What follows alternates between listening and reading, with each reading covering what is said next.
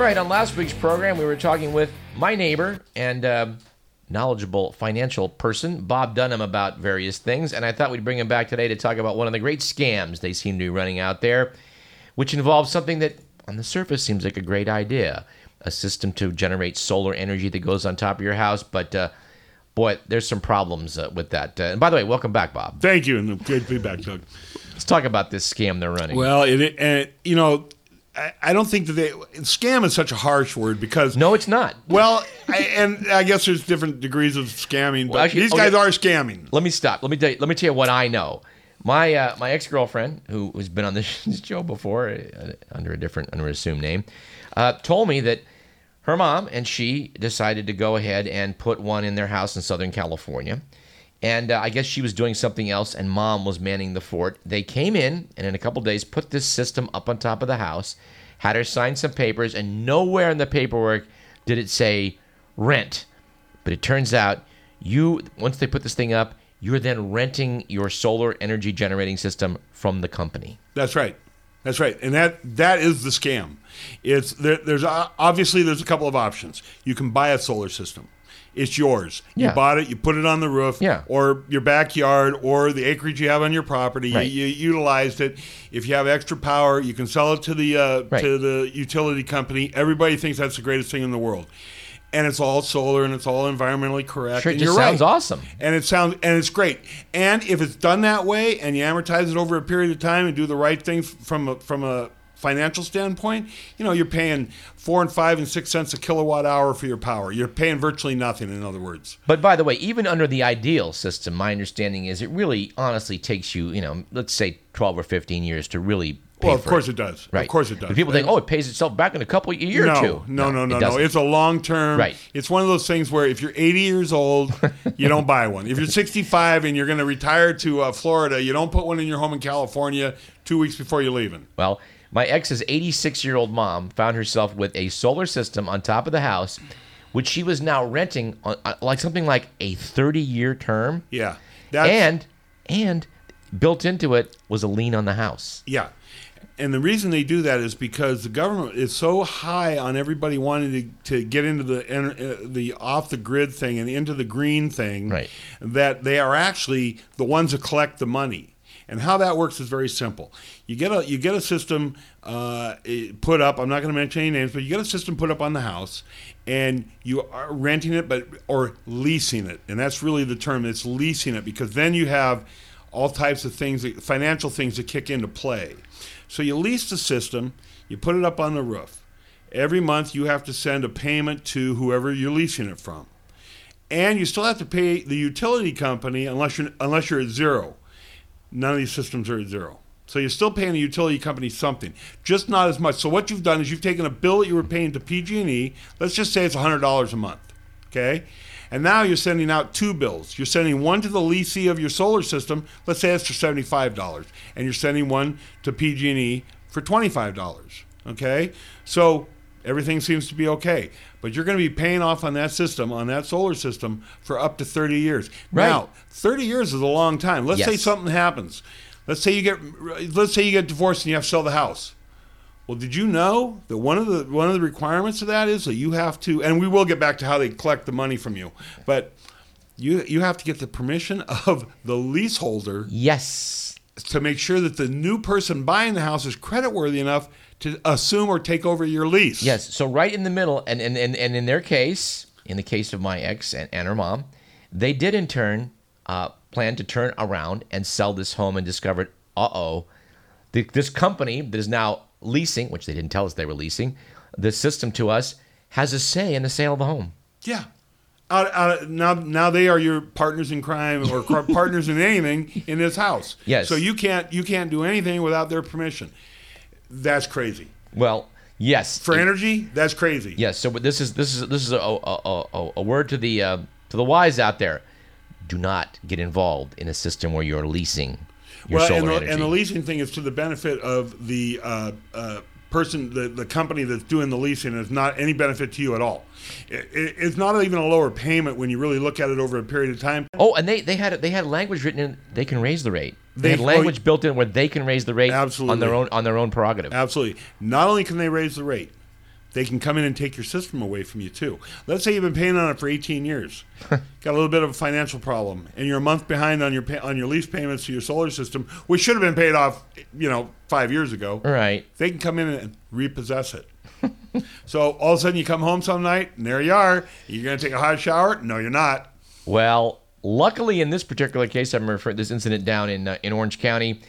When when they got wind of what kind of a, a pickle they were in, they found a family friend who wrote a very nasty letter to the company saying, "This is elder abuse. You've taken an 86 year old woman and misled her, and they came out and took the system down in three days."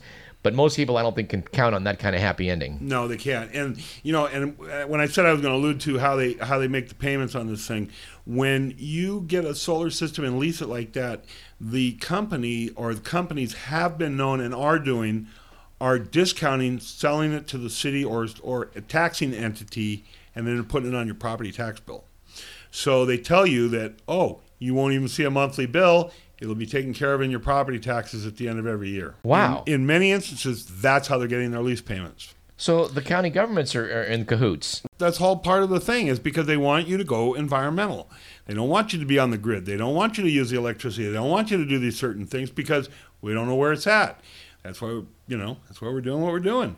So it's not that they're in cahoots, but they assign it the the the collection to the property tax rolls, like they do with the lighting districts, like they do with the water districts, like they do with a lot of the different districts that you know could or should be billing us individually.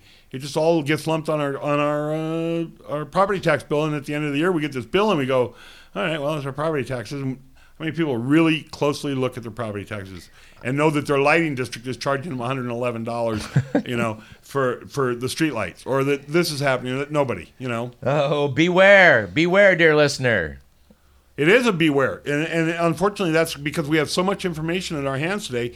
Everybody thinks we're supposed to know what's going on, and we don't. A lot of people have no clue, and unfortunately, that's just the way it is. Well, and, and as we have this conversation, I, I, I would like to put up a, a, a solar power generating system, and, and I realized that boy, I, I better I better do my homework when we well, and you better buy one because you know the average Yeah. system that goes on Oh, the yeah, I house. wanna buy one How much do you think one, an average system on the house goes for? I mean, just take a ballpark number. What do you think? I don't know, four I was thousand, shocked. No, twenty-five to forty thousand dollars. twenty-five to forty. forty thousand dollars to put an average system with everything, so that you're all set up to go on your house. They're not just putting solar panels on the thing and a couple of copper tubes that come down into your sink. I mean, there's a whole you know whole system that goes in, so that so that PG&E and SMUD are, are part of the whole thing. Sure, sure. And it goes on and on and on. But you're looking at twenty five to forty thousand dollars, and anybody tell and anything less than that, you know, thousand dollars down, and here sign these lease papers just understand the bottom asset, Whoa. the bottom line asset is twenty-five to forty thousand dollars. Yikes! They're not they're not setting up these radio shows and TV shows and these uh, what do you call those things where they're infomercials yeah. and things like that. You, those cost a fortune. You know, they're not doing it to educate us. Believe me, it's it's like it's like my wife has always said. You want to know what the bottom line is? Find out where the money is. Follow the money. Follow the money. wow. Well, I think we've covered that topic. But uh, before we check out, any last minute advice, Bob, on this? I do, and it's advice on what you should or shouldn't do. And the, and the bottom line is, look at, read, and investigate any and everything you're going to put your money into, because the guy that's trying to sell you something, it's about the money. For you, it's about the need, what you want, what you want to accomplish. So investigate.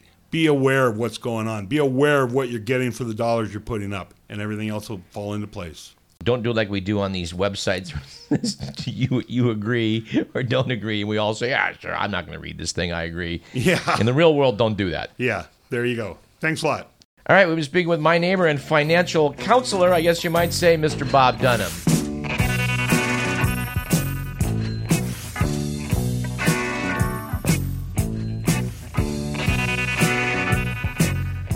All right, we've got about eight minutes left on the program, I think. And, um, well, what to do? I don't want to do any more obits, even though I feel we, we should do those.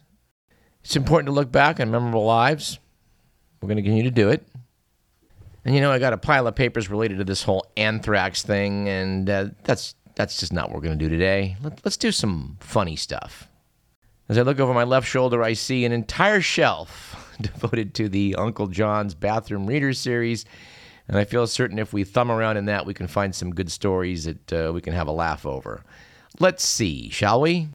All right, here's an item we did on one of our very first programs, I think, back in the year 2002. Some of our earliest programs have not yet been located and put on our website, but the search goes on. We'll find them. But uh, we talked back then about uh, the master hoaxer, Alan Abel. This comes from the Uncle John's Heavy Duty Bathroom Reader, 23rd edition. To quote, the subheadline of this article is Here at the Bathroom Readers Institute, we have a lot of respect for people who pull off elaborate hoaxes, and here's one of the best ever. Background After graduating from Ohio State University in 1952, Alan Abel moved to New York City hoping to become a stand up comedian. When that didn't work out, he took a job answering the customer hotline at the American Automobile Association. It was a pretty boring job, so to entertain himself, he'd give callers unnecessarily complicated driving instructions. Not only did that alleviate the boredom, it was kind of fun, which made him realize he'd found his niche in comedy pulling pranks. Over the next five decades, Alan Abel pranked the American media repeatedly with a series of bizarre hoaxes, just believable enough to get press coverage and get the press angry. All right, fast forward to 1959, and I am shocked to realize I actually remember this hoax. The hoax was the Society for Indecency to Naked Animals. The story is that while driving through Texas in 1959, Abel saw a cow and a bull mating in the middle of the road, which held up traffic for 20 minutes. During the interlude, Abel noticed two elderly women acting horrified, covering their faces in disgust.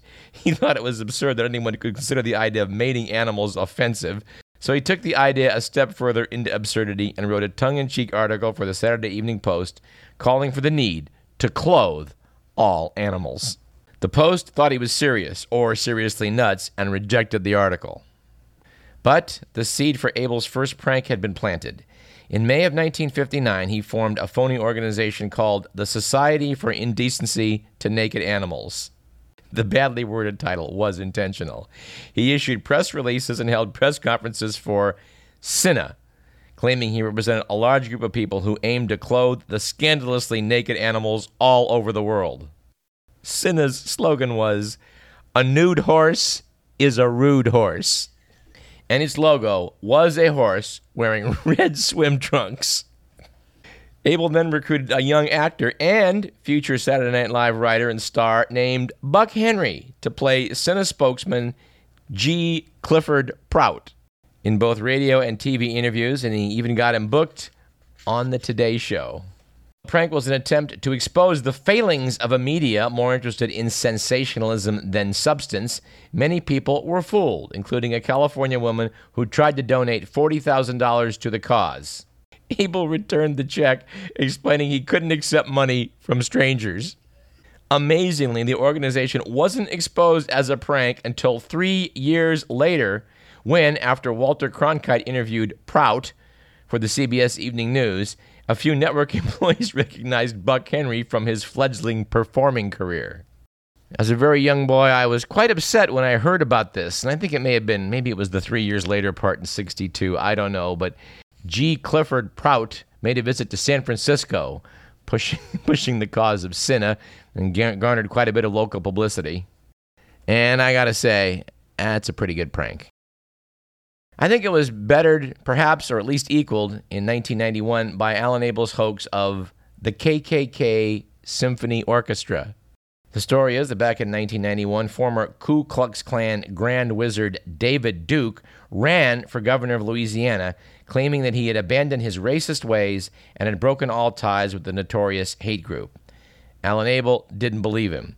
So, to ensnare Duke, he created the fictitious KKK Symphony Orchestra, Posing as Charles Calhoun, Abel sent out recordings of the orchestra along with press releases proclaiming a kinder, gentler KKK. Along with the claim that although the orchestra members were from different ethnic and racial backgrounds, they'd all play while wearing white hoods. Quote, Charles Calhoun, unquote, even told Julia Lobaco, a reporter from the Arizona Republic, that David Duke was one of the orchestra's backers. When Lobaco called Duke, he adamantly denied involvement, to which Calhoun then responded with, Well, what would you expect him to say?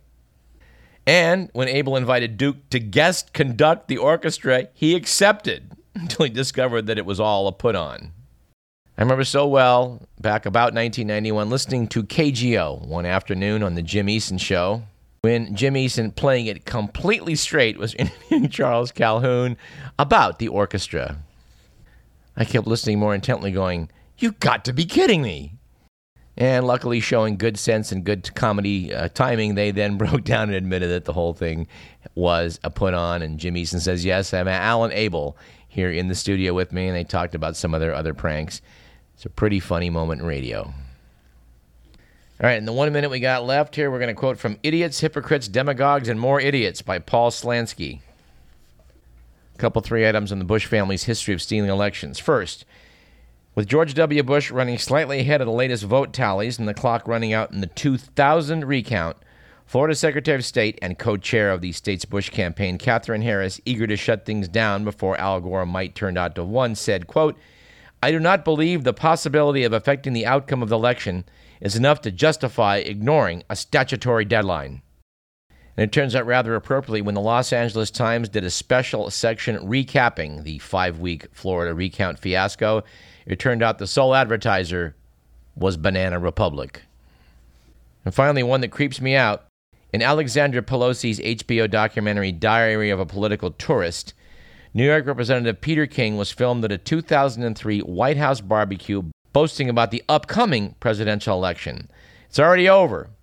Election's over. We won.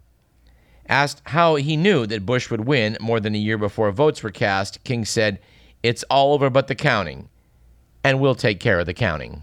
As reported on Radio Parallax, by God, they did.